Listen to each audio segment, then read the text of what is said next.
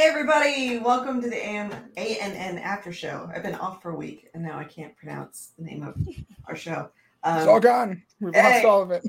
just right out of my head. Um, with me today is James Beckett from Anime News Network, reviewing uh, Made in Abyss for us, along with uh, some other shows this season. Hi James, how are you holding up? I am hanging in there, so We're just doing okay. we're all just holding on to that that tree branch, just Yeah.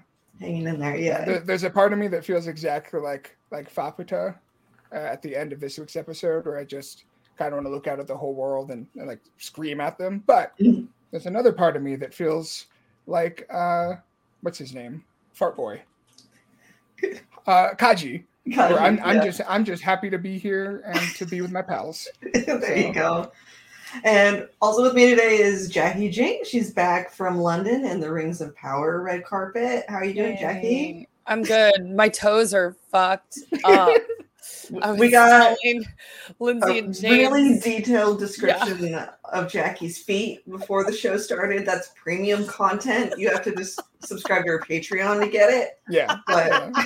Otherwise, it it might Oh. get us demonetized and Oh my god. Yeah. Um, so head on over to patreon.com slash Jacki Jing to see my feet. No, I'm kidding. Um, I don't actually make that content. I make I make giantess content, okay? Tall girl content. Y'all get it right. yeah. Um, but yeah, I played in a volleyball tournament and I was telling Lynzee and James that my feet I didn't know that like your feet could get such bad blisters from hot sand, but I've learned my lesson the hard way. So we'll Even leave it at that. You said socks. You said you were wearing. and I wore sand socks. But yeah, I, I'm sure everyone's heard there's like a giant heat wave out here in uh, the LA area. So I've been telling if you guys hear the droning of an AC machine in the background, it's because I'm trying to get AC in my condo and it's literally been 83 degrees in here all day anyway. So yeah. I was like, like "Is this hundred plus out. 100 Yeah. plus outside though, right? Yeah. Yeah, it's a sauna. So you, you got to do what we do with, with our cats when it's really hot, where we just like stick a giant pile of ice cubes in water and they just lick it like all day, like a popsicle. That's the only way they can stay cool. And sometimes I do that too. I'll just get ice cubes and pop them in my mouth, and it's like, okay, this Oh, I thought you were saying you put them in a bowl and lick them. I was like, no, Oh, no. I'm a James. I am a man. I am a civilized human. Are you? No, I'm. Debatable. It's ice cream that I put into a bowl and just lick straight. Up. There out. you go. So. Okay, Yeah. understandable, understandable. It's okay because it's food. So. Yeah. so uh, this week we're going to be talking about. we've got two news stories and two Made in Abyss episodes that we're going to be talking about. Before we get to that, I want to remind everyone to please subscribe and to also check out our TikTok. Jacki is putting a lot of work into our TikTok. We have a, a minute anime news in a minute sort of program going on there. Uh, that gets uploaded a couple times a week. So if you want your anime news in short video format, head over to at Anime News Network on TikTok and see what we got going on there. Um, it's been a lot of fun so far. Fun, Jacki, so far. I mean, I love. Um, I think that people have really taken to it so far. Mhm. You know what I mean? And uh, we could talk about this at length, but just everything's going to short form video now. So um, you know, we're pivoting with that. We're we're trying to stay cool and hip, everybody. Yeah, Uh, I can feel like it's almost like it's short form and long form because I've noticed that all of my favorite YouTube channels are putting out increasingly long videos. It'll be like Uh-huh. a like a 10 hour retrospective of like two Yakuza games, and it's like, all right, let's do it. So Yeah, YouTube is like the opposite. I think that they're trying to like really differentiate differentiate themselves from each other, right? Yeah. Um, but the only problem with YouTube is like it's super hard to grow if, unless you had an audience established a long time ago. Like to become a new YouTuber is like really tough, really tough. But and anyway, kids are on TikTok. So yeah. head over there. You can also find clips from the podcast over there, our, our funniest or most insightful moments. Um, you can also listen to the podcast uh, on uh, audio streaming platforms like Spotify, Stitcher, Apple Music. Uh, those will go up on Tuesday after our live recording on Mondays at 6 p.m. Pacific, 9 p.m. Eastern. So, with that said, I would like to start with our first news item, which is that one of my favorite shows is finally getting a second season, and that is The Ancient Magus Bride. Jacki, have you watched this? Because I'm going to tell you to watch it. I haven't. But you know how many people have told me that I should. Yeah. So I'm like, I, I, I just know it's a weird guy in a hat, mask, scary skeletal looking. Okay. thing, Yeah. Right. I was like, I was like, That's all I know. Hat or mask. That's just his face. It's just like a That's all. I know. elk skull. His name's Yeah. uh, Elias. I always want to pronounce it Elias, and I've been told that that's wrong. Elias. So if you haven't watched uh, Ancient Magus Bride, that's just my children. It's normal. Um, so is that. Uh, you catch it on Crunchyroll. Uh, the first season was, um, I think, 26 ish episodes, and there's currently an OAV that has the first two episodes out, and the third one's supposed to drop, I think, this month. If Crunchyroll's like on the up and up with the subtitles, it should actually be within the next week or so. But uh, the short and skinny on the story is you have Chise, who's this girl with red hair, who's had the ability to like see magical creatures, and they're attracted to her because she's got she's just got a lot of like magical power within her. She's had a horrible home life. She's got horrible self esteem issues, and she's purchased. It's like the one show where I can like lead in with this, and I promise it's not creepy slave stuff. Uh, she's purchased by Elias, who is a, a high-ranking mage with a he's super tall, like I don't know, like nine feet tall, and he has an elk skull, and he basically purchases her to teach her magic. So she ends up learning magic and stuff from him, and he lives with a, a Silky, and eventually uh, some other magical creatures like start living with them as well, like Ruth, who is both a dog and a, a cute man, and uh, sh- it really taps into like a lot of folklore. Like it seems like the author uh, Kore Yamazaki is it? Yeah, Kore Yamazaki uh, really knows her stuff as far as like uh, Welsh and, and British and European folklore. Wasn't Um, she also behind the um uh the the the movie or not the movie the OVA that just came out recently that uh, Wit did? Was that Uh, her as well? No, that's a different. No. That's Nagabe who does Okay. uh, Girl from the Other Side, which is also great and has similar vibes. So okay, that might, um, that might that might have been what I was thinking. She does have another manga called uh, Frau Faust, which is like kind Okay. of the story, like the Faustian legend, but Faust is a woman in that one. Um, yeah, animated by Wit Studio. The first season, of animated by Wit Studio, looks gorgeous. Um, there's dragons if you're into dragons. There's evil creatures, all kinds of you know cool stuff going on. It's got different little arcs in it, but also it's about you know Chise's growth and learning to like love and accept herself for who she is and find value in herself. Um, and it kind of touches on toxic relationships and stuff too. They've since made a new studio called Studio Kafka, which um, shares a lot of the staff of the people who worked at Wit Studio. They're the ones who's making the OAV and will be making the second season where Chise goes to Magic College. cool. So, you know, like Hogwarts, but without all the baggage of Hogwarts. Oh, yeah. So, yeah. So I'm just like really super excited for it. James, I don't know if you watched the first season or not. I watched a little bit of it. That's one that um, my wife is. She goes bananas for European folklore. Yeah. Um, I'm half convinced that she is a changeling, and that, that she's just trying to connect to her roots. That's how much Yeah. she loves it.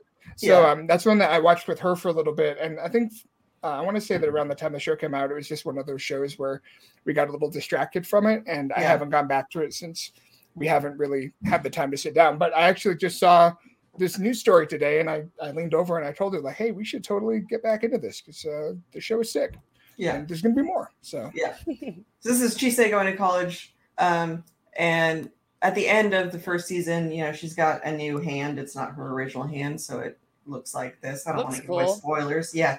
Um, so now she's gonna be going to Magic College and uh, getting up to new sh- shenanigans there. So is there So like is there like a seasons? romance thing between her and Elias, or is it more of a there. Okay, So that's kind of what I touched on with the like toxic relationship part because Elias is sort of like he does become kind of possessive of her in a way. Um, like he's fostering growth for her and he has like he's looking out for her in a lot of ways that no one has before. But then when she starts sort of wanting to uh, push her independence, some issues start showing up. Like he originally doesn't want her to go to college and like doesn't even tell her about the option and like kills the messenger that's trying to like offer her the opportunity and things like that. But that all comes to like a huge conflict towards the end where she has to like assert herself to him and um it's really good. So sweet? uh Jacki, you were asking if it was two seasons or Yeah. it's one season, but the that season is like 26 episodes, and then there's the OAV, which is gonna be three episodes.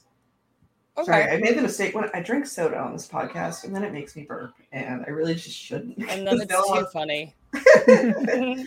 So anyway, I just wanted if you guys, you know, haven't watched that, definitely do. It's a really, really good show. Uh, it's got a lot of really good emotional stakes. A lot of there's some pretty good action in it or magic sequences. It's got a really good villain too. Um, yeah, Love a good villain. Would you say that the OAVs, like production wise, hold up to like The what Wit was doing? Yes, yeah. Uh, I want to rewatch the OAVs once the third episode's out all at all at once, um, because it's just sort of like a side story.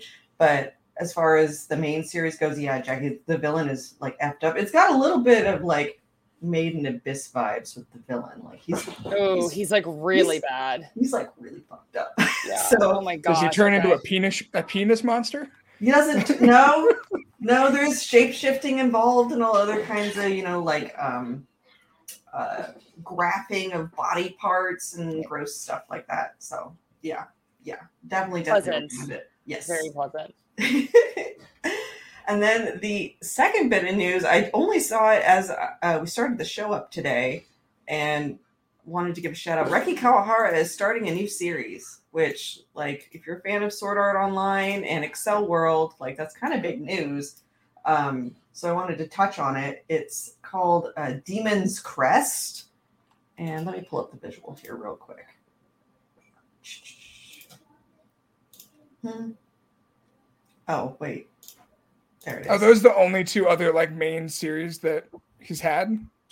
Uh, no, he has one other one. Oh my gosh, what is it called?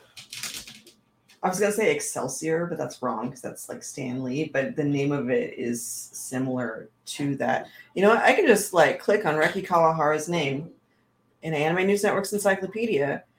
Most of this is Sword Art Online spin-offs. The Isolator is one of his other novel series. Okay. So he's got Sword Art Online, Accel World, The Isolator, and now this one's called Demon's Crest. But it's got um, character designs by the same person who did uh, K-On! which, you know, those are pretty, they look cute. Characters look cute. Set in a mixed reality game that combines virtual reality and we just got the weirdest. Okay. Someone just gave us 15 bucks because they said they missed us. Um, thanks. Thank you. Mr. Aw. Marmello for the fifteen dollars. That's Aw, very thank cool. Thank you. Thank you. Um, so this this series is about a sixth grader named Yuma Ashihara who marvels at an MMO born from new technology that already kind of sounds like Sword Art Online. Actually, um, he has an avatar enveloped by a strange red light. He loses consciousness, and when he awakens, he's in a new world where the VM, VR MMO has combined with the real world. So it does seem like he's borrowing some parts of Sword Art Online, but instead of being trapped in another world in a video game, um, The video, video- game is coming to yeah, the, The video real game and the real world are merging together. I Hmm. don't. Okay, and the, something different, I guess. I mean, that's kind of you know that's kind of I could see there being some interesting dynamics. oh, um, I like as- this part. The really hot girl, her appearance has changed her into something resembling one of the game's monsters. Okay, but is she still going to be like a sexy monster? Because then it's yeah, no, I bet, I bet she's gonna have like cat gonna be a monster. Exactly. Oh yeah, I don't know. I'm, I'm looking like, at I'm like sure. if you look at the the visual here, you can see their game versions down in the reflection in the water, and they don't look monster like. One looks like a witch, one looks like a priest. So Look, if she ended up looking like one of the hollows from the village in Made in Abyss, that would be brave. with She just looked like a giant blob of flesh. But That's basically what happened to Arumi, right? yeah. Oh. Oh god. Yeah. Yeah, So I guess. Sorry, now let's just get sad and start talking about Made in the Abyss. So we're gonna cover episode eight and nine today because we weren't here last week, and I watched. By the way, Lynzee, those. we got shredded on Twitter. I don't know if you saw that. No. Actually, you didn't get shredded because you were you were just like, has Made in Abyss gone too far? And then I went off saying that it did, and people in the comments were like, "Y'all are babies. This is why we gatekeep. You guys shouldn't be watching anime." Like, I don't even want to read y'all the comments on here. It's like hilarious. It got eleven thousand views though, so our short form Hey. video tactics are working. But uh, yeah, they're like, "Then don't watch it, scum." Like, I'm like. First Okay. of all, Honestly, we've been was watching anime since before most of y'all little toads were born. yeah. Okay, Yes. so don't even. Uh, and second of all, we're we're not even saying don't watch the show. Yeah. We're so I said that it's just gotten really, really sad, and it makes me almost like not want to watch it. Sure, but we're right. still here doing Yeah. a podcast on it, people. So we are watching. Yeah. And yes, we are the auntie and uncles of anime, so don't you forget it. Yeah. Okay. Now that Respect now let's On post my that. name. Let's post that on TikTok and get shredded some more by Gen Z. And I don't know who else was on there. Jokes on all you. Gen Z's nice too. I- I- Getting Whoever it shredded is, is those my turn on. Yeah. Anyway, Yeah. so um has Made in Abyss gone too far? Round four. yeah, exactly. So Um, did we didn't we we're catching up on two episodes, right? You said Yes. that, right? Yeah. yes. Okay. So we're we're starting with you know the episode where we find out that Wazukyan is just killing the babies while they're still alive and feeding them to everyone, and Belaf is having you know an attack of conscience that is killing him inside, and you're. Waco wants to die. Um, yeah, yeah, Waco wants to And die. like James, I I mean James probably has a synopsis on it, but yeah, I'm like Irumi's turned into an ant hill basically with a hole in Yeah. the middle. Yeah. yeah, I mean just that's a lot honestly went down it's in kind these of the last two. synopsis is, you know, everyone's eating babies and Balof's not okay with it, and Waco is also not okay with it, but she's also not willing to. She she wants to kill herself and to basically She tries to kill herself. She does multiple times, but she keeps getting the indication that you know Irumyuui wants her to to stick around, and Yeah. so um, she does. But um, none of that stops the uh, the fate that is waiting for Irumyuui, which is to become a giant screaming flesh pillar slash literally the village that everyone lives in.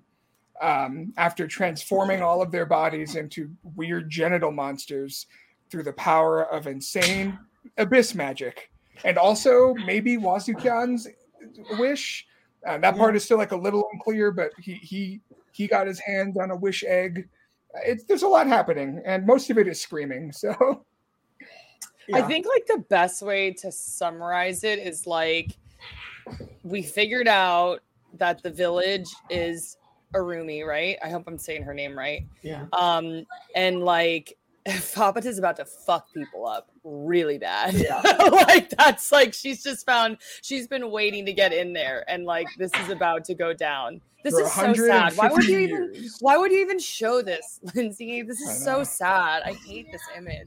It's the only one from the episode that James had that he sent me. Yeah, that- James of all the images. I'm like, oh, of, of her like status at the end. Left. That's like that's all she is. she's Yeah. barely she's barely even got a face. It's like so sad. I'm like, Yeah. There are no good pictures of Irumyuui left to, to have. She's No, just it's so sad. I feel so bad for her, and I it's feel so like bad. I You also know saw Stewie is Griffin, Stewie in there. Yes, it does I still look like Stewie Griffin's face. That's upsetting too. Like, God. Um, You all are sick. As if that was not bad enough, and then you have to make that comparison. they said you I'm were babies, shook. all right. I'm just Brian. saying. Brian, do I have anything on my face, Brian? Did I get anything on my face? No, I just want to recast where Brian is like Waco and Peter is Wazukyan. Oh yeah, just get Seth MacFarlane in here to redub the episode. That would be. Oh my god, that that would be a thing. be that would be genius, amazing. actually, Yes. yeah. yeah, yeah. So Oh, I feel like of the two episodes, there's a couple of points that we have to hit. Like Yeah. one is, you know, uh Irumyuui's sort of arc, I feel like, from where she started when she first got her wish to where she supposedly is by the end of it based on what Faputa thinks as her only surviving offspring. Um, we gotta talk about Wazukyan. We gotta talk about Belaf. We got to talk about Waco because actually she might be the person I'm the most pissed at, and then um, Rico a little bit too.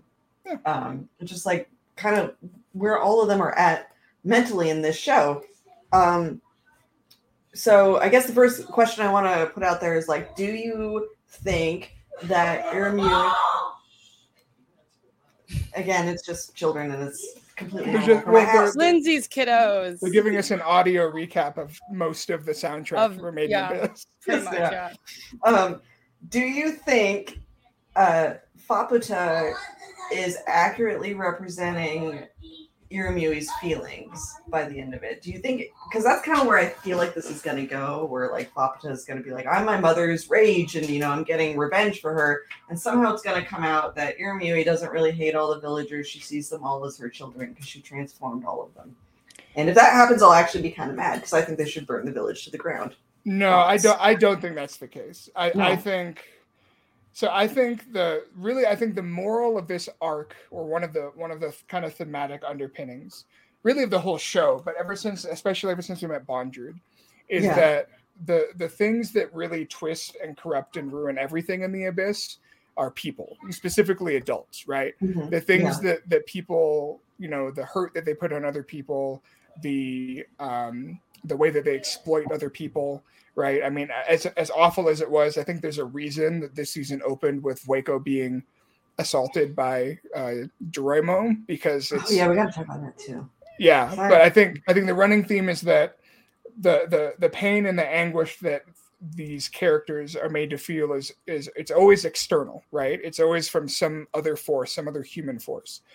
And I think what we find out in episode 8 is that um and kind of my running theory of like what happened with Iramiri is that whatever wish she might have had to you know protect the village and whatnot that pure wish that they kind of suppose that a child would be able to have it was kind of i don't want to say contaminated but it was intermingled with this this other wish which was born from the shame and the sadness that she felt from being rejected and thrown out of the village by Mhm. the by her mother by the adults right by the Right. society that that cast her out and that's what kind of caused her her mind to be or i guess her soul to be kind of complicated and hurt and like complex enough to make that wish get sort of twisted Mhm. and i think that faputa is kind of an extension of that where because of what the episodes sort of imply about how Wazukyan has meddled with Irumyuui even further with with Yeah. more of the wishing eggs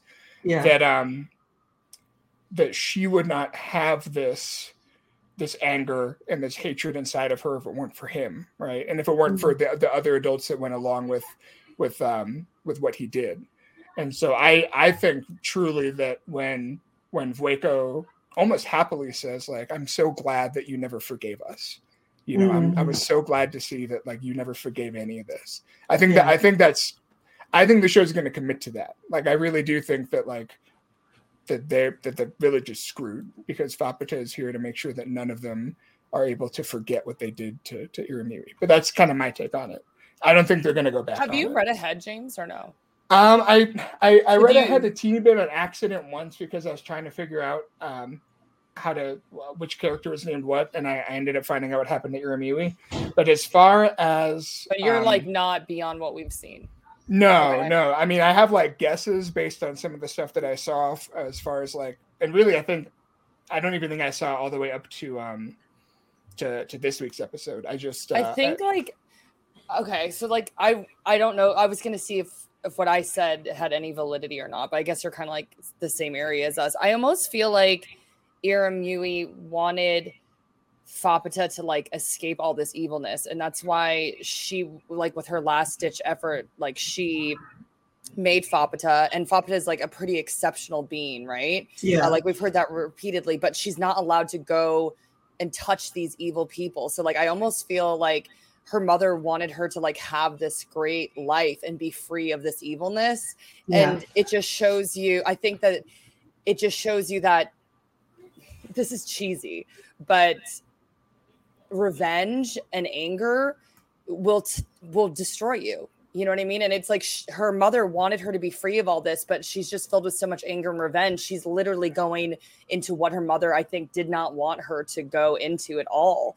And because there's of- that membrane that she's not Yeah, supposed to be able to literally pass. Reg has to destroy it for her to get and so she's literally, literally physically hurting herself to go in Mhm. there. And then she's going to go in there and, and destroy all those people. And then she's going to be emotionally destroyed because the repercussions of killing a bunch of penis shaped monsters, I'm sure, has some repercussions along Yeah. those lines. But um, I, I just think it's, we're really, we're, I think we're going to see something really tragic. I, I feel like I, I'm not sure how it's going to end up, but it's like I feel like Arumi did not want Fappa to, to be doing any of this. I think like Arumi was like, okay, with my last ditch effort, like here is like my everything, and you are going to be this like celestial being, and you're going to be free of all these awful people, and like you're going to be able to like flourish in this world that you're in, right? Because like she, the monsters are scared of her, and she has all like she's, you know, just like she's eh, like she yeah, she's S tier, yeah. Yeah.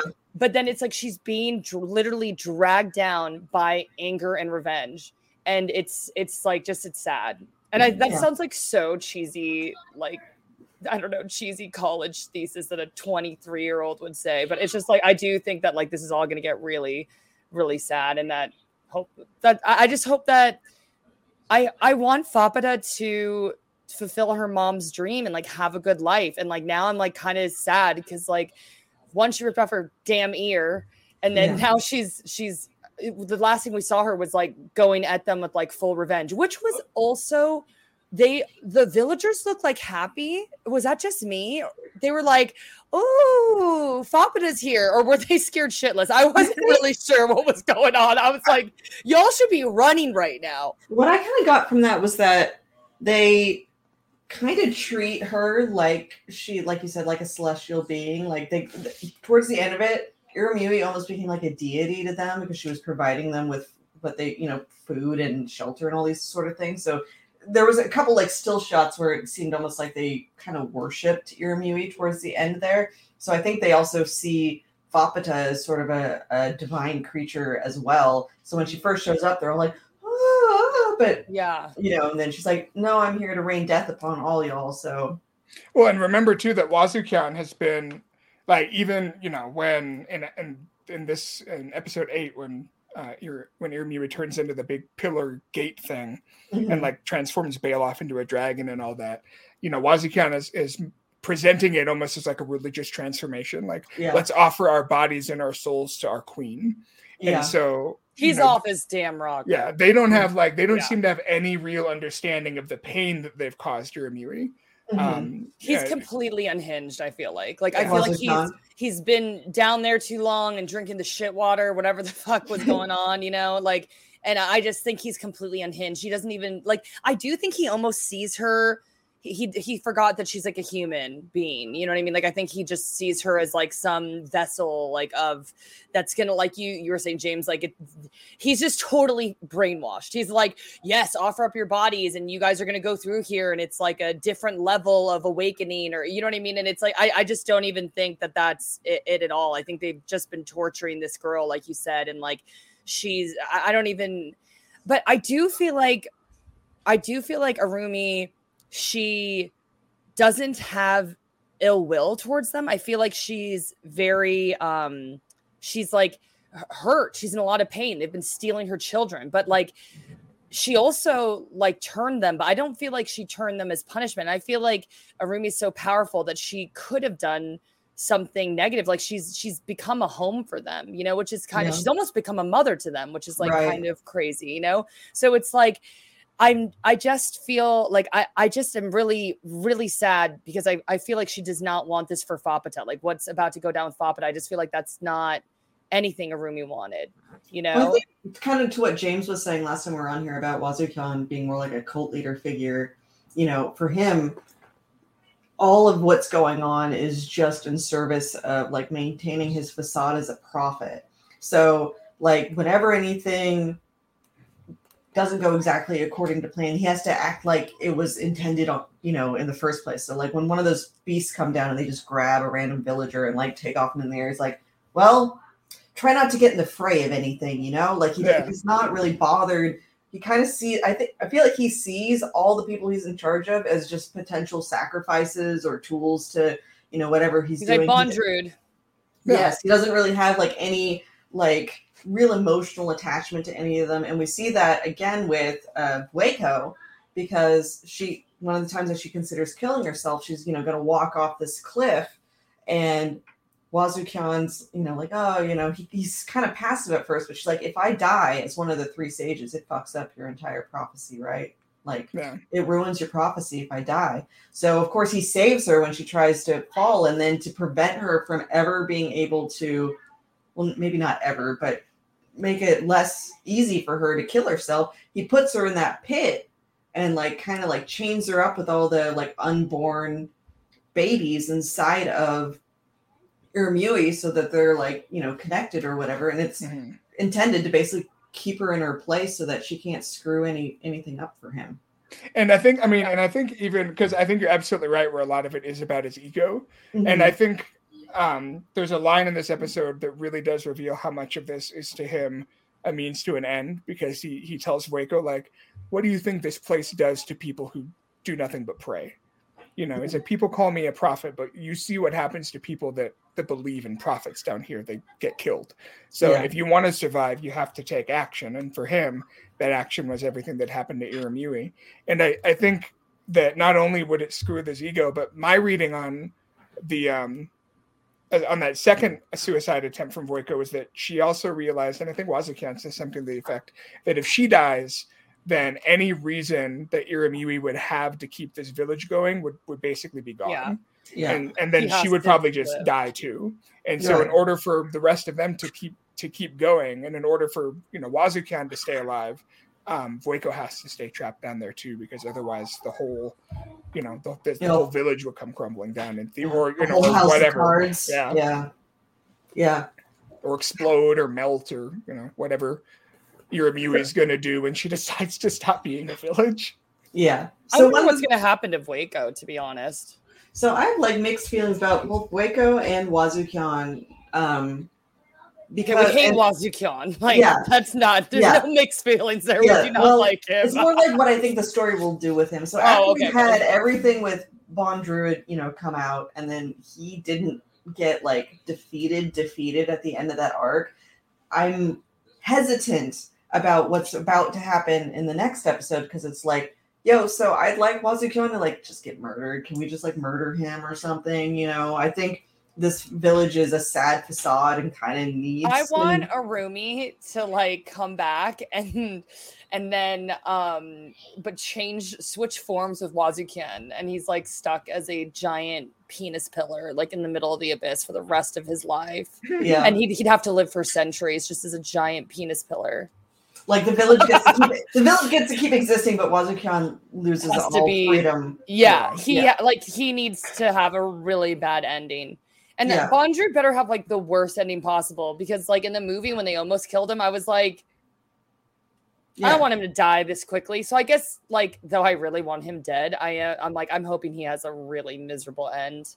Anyway, moving So on. I, I guess yeah, I guess what my, my concern is like that there won't be some kind of like end for Wazukyan that I'll feel satisfied with because I wasn't satisfied with the ending for Bondrewd. So I'm just sort of like, are they but gonna not dead dead, right? Like, Right. yeah. Oh no, so, he's like, fine. He's, he's yeah. still He doing still has his his lab even like. I he's mean, just- it's just so fucking confusing because he has like the clones of him and everything. Right, so right. like, but um, yeah, he needs to have like a very, very awful, fucking painful, terrible ending. And do you think they'll even bring him back though? Because it kind of seemed like once they went down further layers, I'm like, are we just done with Bondrewd then? He just gets to stay up on the fifth layer and do his shit. Like, and do his awful Which was- experiments. and yeah, which was cartridges. unsatisfying for me. Like as a narrative, I was like, you know, um, that that didn't like fulfill my. my he has to come back. justice. Bondrewd is such is such an evil villain. There's no way that he would. There's no way that he would just be there doing his experiments and they're not going to come for him. If that if that does end like that, I will not be happy with the Yeah. storyline at all. I agree with you. Like Bondrewd has to come to a vicious end. Very awful, terrible Yeah. ending for him. Yeah. So yeah, I just don't know. I just don't know if Wazukyan's going to get his just desserts. I guess, and I want him to. And if Maybe a Disney villain it- death. He'll fall off a cliff or fall off some tall building and have a he'll get, dramatic like, fall. you know, laser beamed or eaten by that giant dragon thing that we've seen that just sort of walks around, the thing that kind of looks like a giraffe. You know Yeah, I'd be? I'd be okay Oh, with the, that. the the turbaned uh the turbaned dragon thing. yeah, yeah, Yeah. So I would be okay away. with that if he's like slowly digested for centuries by like slow dripping acid in Yeah. the in the creature's stomach. Then I'd be okay. I guess I just Which Don't sounds want- very made in abyss like, right? Yeah. I feel like that could happen. So yeah i get what what made me nervous about whether like this will have a satisfying wrap up for me was there's the part where riko finds out everything wazukyan has done from vueko and then he's like, he says he talks to her about it. She's like, I don't really know you, you know. Like she doesn't pass any kind of judgment on him because she's just like, well, I'm like what? Do, what do you? You just heard a whole story Yeah, about him yeah. making everybody eat babies. Riko, I mean, maybe you would have ate the babies too, knowing that you know, knowing her appetite. yeah. anything. But I was just like, she just seemed to like not be that upset by any of it. And since Riko is our protagonist that we're kind of like experiencing this world through, my worry is that her not seeing it as much of a big deal is supposed to prep us for a forgiveness or like him getting a pass or something. And I don't want him to get a pass. I'm not okay with No, he's gonna have really getting a pass. So- I wonder if like No, a I almost wonder if it's gonna, more. oh. Oh, go ahead. No, no, no. You go, go. Oh, I was just thinking. I wonder if it's more. I think something that for Riko's character, I think one of her defining traits has been just kind of an acceptance of like what the abyss is, as far as Mhm. like you know things. These things could kill me. These things could not. Um, and I don't. I don't know. I wonder how much of it is like her kind of realizing that this is so far beyond her scope of like what she can affect or understand that she doesn't like i almost wonder if for riko it's like it, it's it's too far beyond her to even like get like personally angry about you know what i mean? Where it's like these are like these um, like immortal uh centuries old creatures that have like gone through some insane ridiculous nonsense and inst- trying to like reconcile the fact that like she's made friends with the villagers that are still alive although they had to do pretty horrible things to survive you know like i, I don't know I, I think you're right that it is i wonder if maybe they're trying not to distract from faputa like they don't want like too many characters getting like super pissed and angry at wazukyan since faputa is kind of embodying all of that but i also Yeah. agree that Riko's because we have seen her get mad, right? Like she was furious with Bondrewd, but And she, she also got really mad, you know, and we've seen like big emotional outbursts from her, like when she lost the whistle and stuff like that. Yeah. Yeah, I just Rick Riko's kind of oblivious sometimes. I think that like she heard all that, but like yeah, I'll be honest, I don't know how never mind. I was like gonna be like she already had an established relationship with Wazukyan, so maybe she thinks he's changed or something. But then I'm just like, I don't know. If I heard that about anybody, I'd be like, yo, can you give like a Yeah. uh, like a some sort of explanation as to what the fuck I just heard, you know? Yeah. Yeah. Um, yeah. but then I also am like she's just really little, so you know, and young, so maybe it's just like it just didn't pro- she didn't process it. Mhm. So and she does not if him- she not if she would have processed that shit and been pissed. That's all Yeah, I'm gonna say. Yeah. But. Riko, I call think him is out. a little different. Yeah. on at the very least like not being honest about his intentions. Like, she right. does call- like, like, you you- still want to go adventuring, like Yeah, and you'll done. sacrifice anyone to do it. So why are you trying to sit here and pretend that that all you care about is making this village happy and safe when what you really want to do is to keep going? What so, if Faputa kills Wazukyan or like like slowly cuts him up and feeds him to the villagers? Wow. See. that'd be karma. Maybe Yeah. I should write Made in Abyss. Just kidding. No, Yeah. I would I would do way too many terrible things to Bondrewd and Wazukyan. It wouldn't be able to be published. So I don't know. They've gotten away with a lot already. Gosh. that's true. That's true. yes, they have. Yes, they have. What do you guys think about one of the things that I also didn't like, but like just as a narrative standpoint or whatever. So the the creature that's like the protector of the village that shows up is a version of Vueko's rapist. Yeah. Why? Why did why? Why did what do we need that for exactly? I think that like yeah, I don't really know the logic behind it. I, uh, uh, James probably has a reason to. I was just gonna say that I think like didn't they say something James like it was that uh Irumyuui knew that this was like a memory that was constantly torturing Vueko and so that was like why, but I don't Yeah. know why that would Yeah. be Well, well, my- then why make it that that that the name It'd be so the creature. traumatizing. Yeah, right? exactly. I mean, my thinking was that you know, because again, like Irumyuui isn't conscious anymore, right? Like she doesn't. Yeah. Like uh, multiple characters are kind of confirmed that like she's not really like Sentient. aware or alive in the way that we would would think of it. She's Yeah. more of a more of a, like a creature of like will, um, and and whatever way that means. And the way I interpreted it was that, you know, because Vueco's like literally kind of hooked up to her to Irumyuui's brain, and Yeah. so their their signals are constantly getting crossed, and it it almost sounded like the the the the village was like digging through Vueco's mind to look for like the most terrifying thing it could come up with to like to come up with a scary terrifying monster to like keep the village safe Yeah. and that Jorimo was the most the scariest thing that Vueko knew. yeah, Yeah.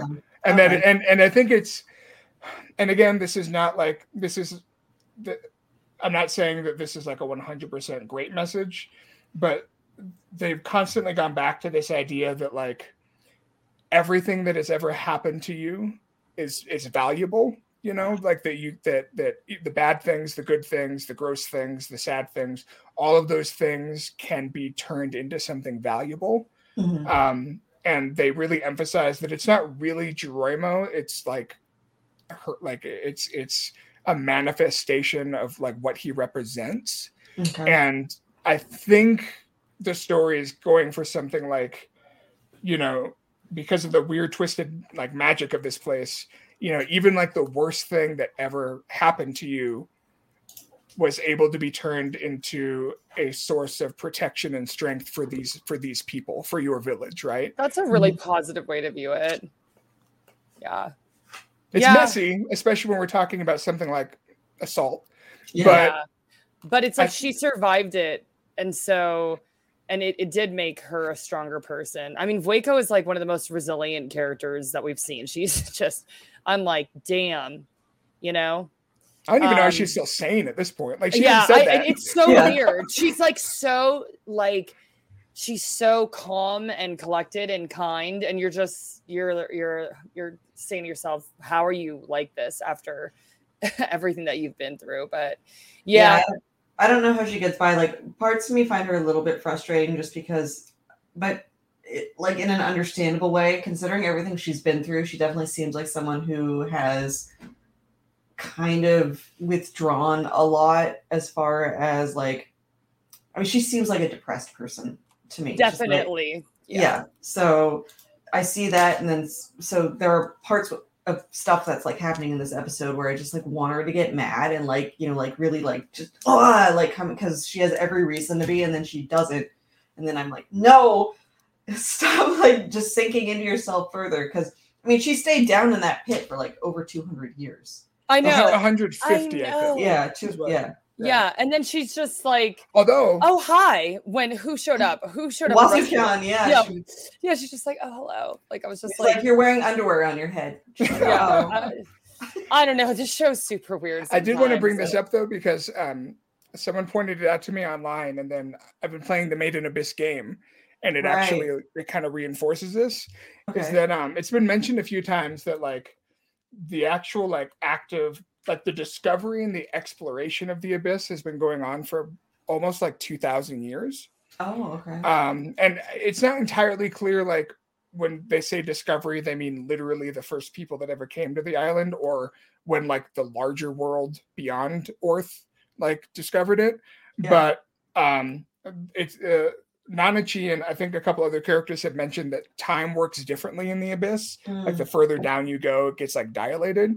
And so I, I did I was um interested when uh, Wazukyan made like a specific point to say that like we we we founded this village about 150 years ago, and so all the stuff that happened with the Iramiri was for them like 150 years, but Yeah. for the surface, it's been possibly up to like 2,000 years. Oh, okay. So dilated so- in that way. I was thinking it was Yeah. maybe like faster, um, higher up, but you mean you're saying it's like even slower higher up.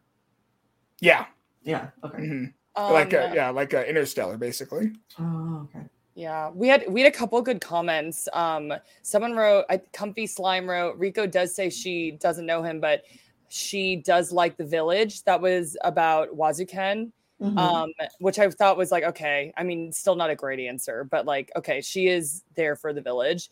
Um, and and then Comfy Slime said it's really Reg who has the power to change things, and his arc is all about him realizing he has to make a choice. So Mhm. I'm like, this has got to be I'm feeling like between Faputa and Riko, right? Yeah, Am yeah. We know Reg's gonna pass out. Like, and how do Reg and Faputa know each other? They haven't really i mean it's Yeah. from it's from a time before he lost his memories and was found by riko so there's like There's been absolutely nothing. Like I'm just like I'm like what what is going on there? Yeah. You know? i mean we know so- that there was a whole bunch of machines down there when um Wazukyan and them got there i mean because they captured some of them although they didn't ma- capture reg but there were machines kind of patrolling around but then one of the things that's unique about reg compared to other machines is that he can traverse layers where usually they would just assign a machine to a specific layer and that they kind of just like scouted around there. So at some point after Faputa is born, she meets Reg. She's immortal, so part of me wonders if she can also, you know, go up and down through the layers. She may have met him on a completely different layer of the abyss That's or true. something. Yeah. I wonder if she could even live outside of it if she's Yeah. immortal. It doesn't. Yeah, we don't I just know she's like It doesn't seem like she's affected by bean, the right? curse at all. No. Yeah. And she's like also like I I mean not that this matters, but it's like she just like looks super cool. And like Yeah. all the other hollows look so fucked. Yeah. I mean? So Yeah. it's just like I don't know, like I said, I think her mom was just like, You're gonna be like ex- this exceptional being in absolutely every way. You know what I mean? Yeah. And I, I do wonder if she is able to like bounce around and do whatever. And I mean, ideally, I mean, like I, I would love for her to become a part of the crew. I'd love for her to join Nanachi and Mitty and they all go skipping down the yellow brick road, everybody together.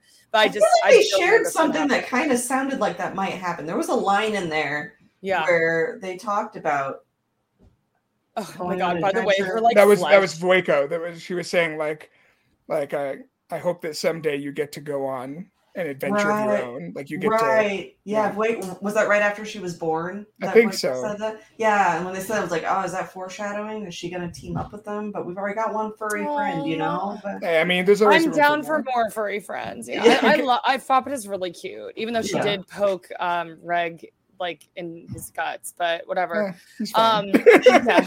He's fine. He's Well, he's Reg. Can I also Uh, just say that we we haven't had many occasions this season to talk about like cool stuff because most of it has been suffering and anguish. yeah. But um Faputa's entrance to the village this week, especially Yeah. with Kevin was Penkin's amazing score. oh, yeah. It's was the hypest. I felt since the movie. I was like, yes. Yeah.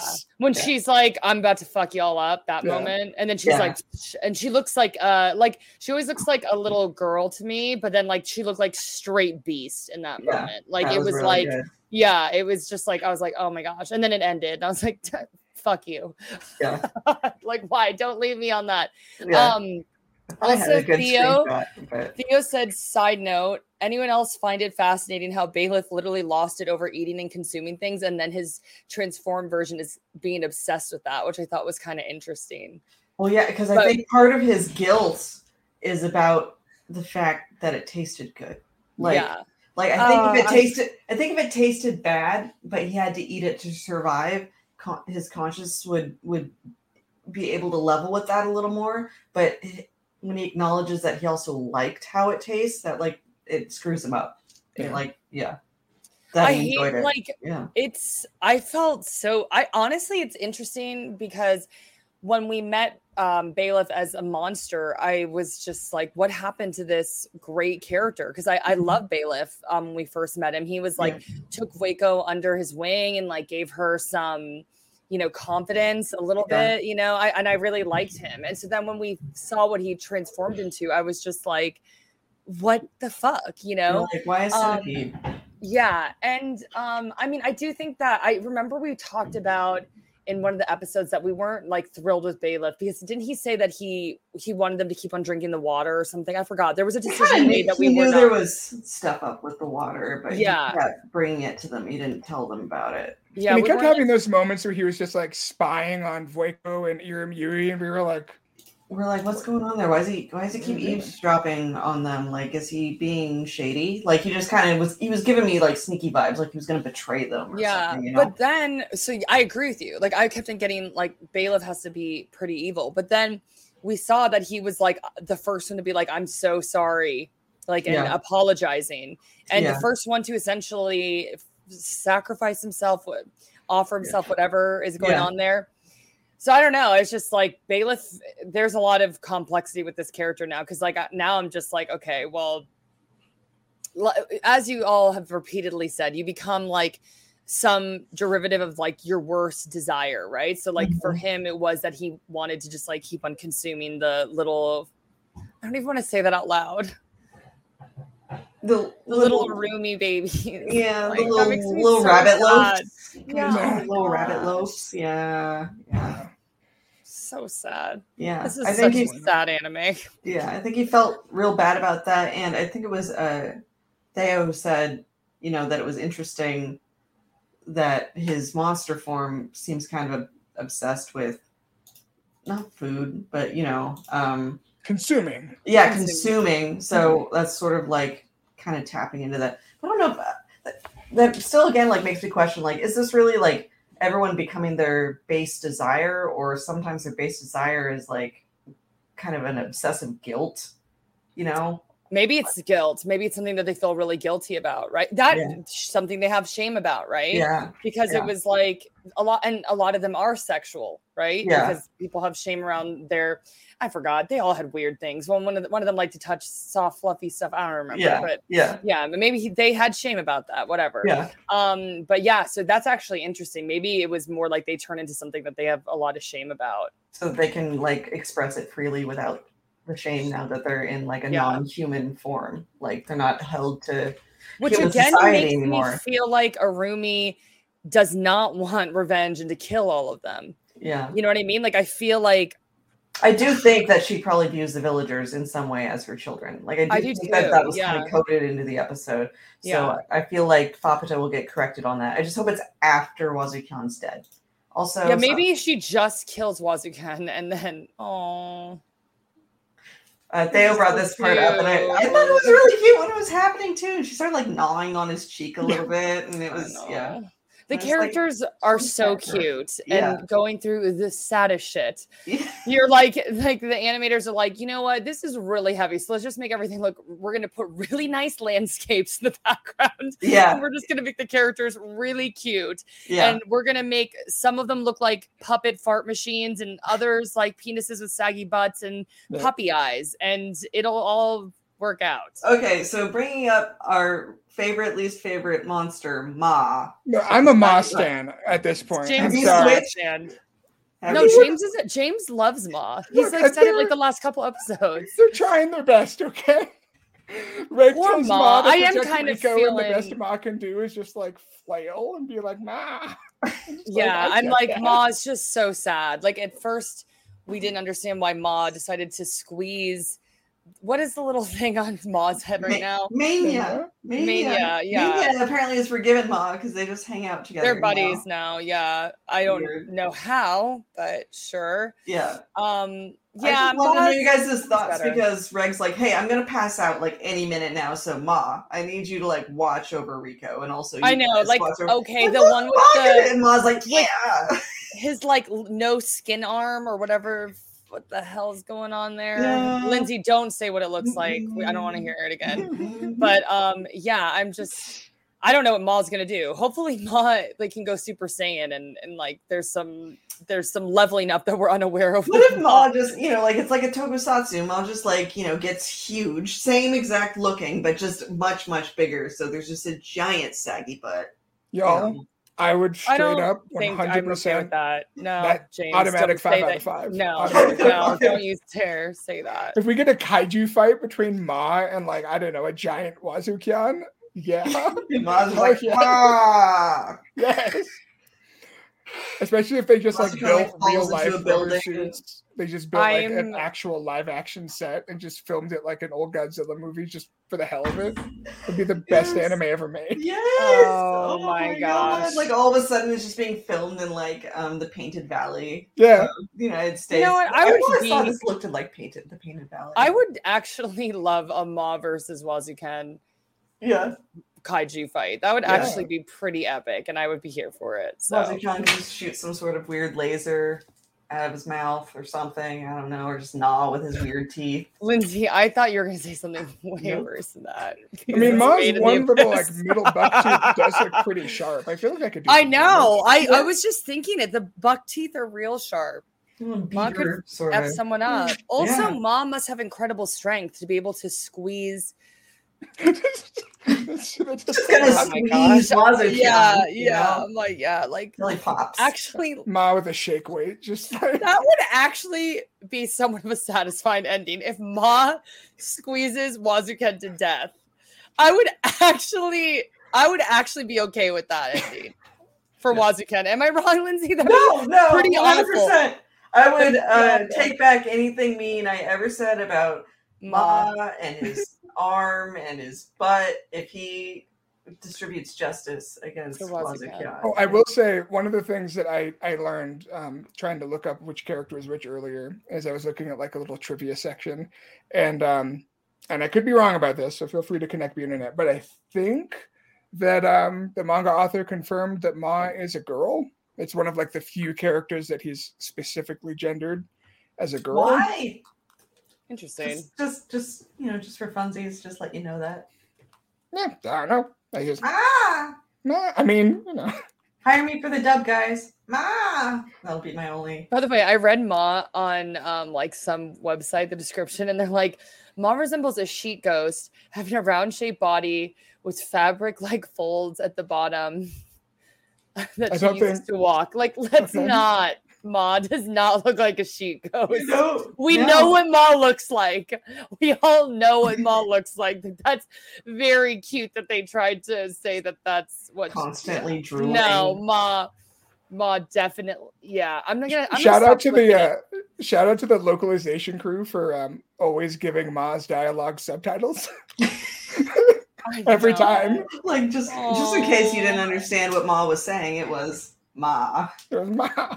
I definitely thought that Ma was a guy, though. So Yeah. I don't know. Well, there you go, everybody. That's the inside scoop. That's the inside scoop. Oh man, Ma's Mm. yeah, yeah.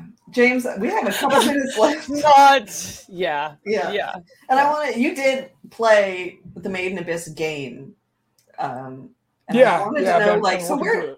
Yeah, so tell us a little bit about that. I just kind of wanted to know like th- where does it take place in the storyline? Is it just like So that is an interesting question, um, and I'm glad I could I can briefly talk about this because this is an important PSA for any Made in Abyss fans that are uh, planning on playing the game. There are two gameplay modes, uh, and you have to beat the first one in order to unlock the other. The first one is called um, Hello Abyss, and it is um, just a retelling of the anime story, although only up until episode seven, six or seven. It's right up until they say goodbye to Ozen after their little training arc.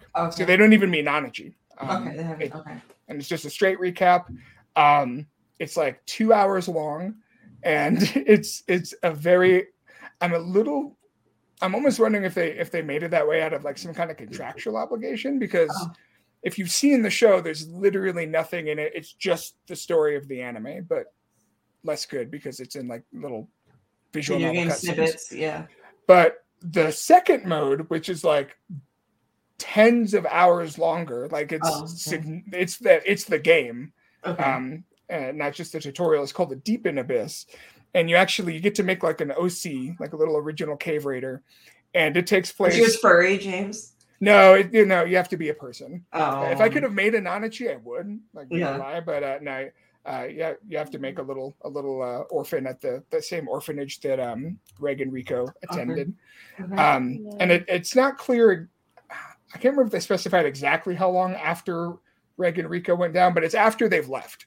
okay. And you're actually you're interacting with all of the like you interacting with all of the anime characters, and you're actually getting to like spend a lot of time in Orth oh, um, and kind of experience like what actual like cave raiding is like and what the the culture of the city is like and um, you get like cool lore tidbits about like Bondrewd and the other white whistles and um, but that's all in an original story um, that was at least planned by the manga author Okay. um, so I don't know if it's canon per se but it's at least like lore accurate Okay. and um, I'm uh, that story is significantly longer because I'm probably about ten hours into that, and I'm not even halfway through. I don't think I'm on layer two. Of Oh, okay. five. So okay, so you get to go down. You you will end up stopping at the fifth layer in that. there will be Bondrewd, um, as far as I can tell, because Oh. he has he has an in-game model. Um, Mm, so maybe you can kill him for me, James. I'll try. I'm hoping I don't get turned into a cartridge, but we will Yeah. see. Yeah. Oh God, We will see. that'd be terrible if you died in the game and then it's like game over and you're like a bloody cartridge, like a blood Yeah. stripping out. And that's like the good ending. That's like actually like Someone should actually like make that, like you know, like Pixel, like back, like Yeah. in the Yeah, like it's an like arcade. It's like counting Yeah. down from ten. yeah, continue. ten. Nine. I used to love Street Fighter, and like Chun Li Yeah. would be like all beat up, and they'd be like, "Do you want to continue?" And she was like, you know. so So then you'd just be a cartridge dripping blood, and it'd Yeah. be like 10, 9. You put another Woo. coin in, it opens, and then you Yeah. become a person again and come out of the cartridge. Then you Sailor Moon transform into a little orphan again.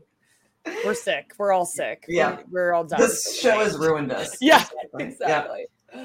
All right, guys. Oh, I think that pretty much wraps it for our Made in the Abyss uh, talk for this week. We will be back next week at the same time, 6 p.m. Pacific, 9 p.m. Eastern, to continue to talk about Made in Abyss. Also, we're planning um, at the end of this month for our trailer watch party. So look forward to more details on that. I'm working on it. There's a lot of shows. I say that every season, but there's no, like th- a this lot. fall is going to be an apocalypse of amazing anime. It is pro- it is a problem.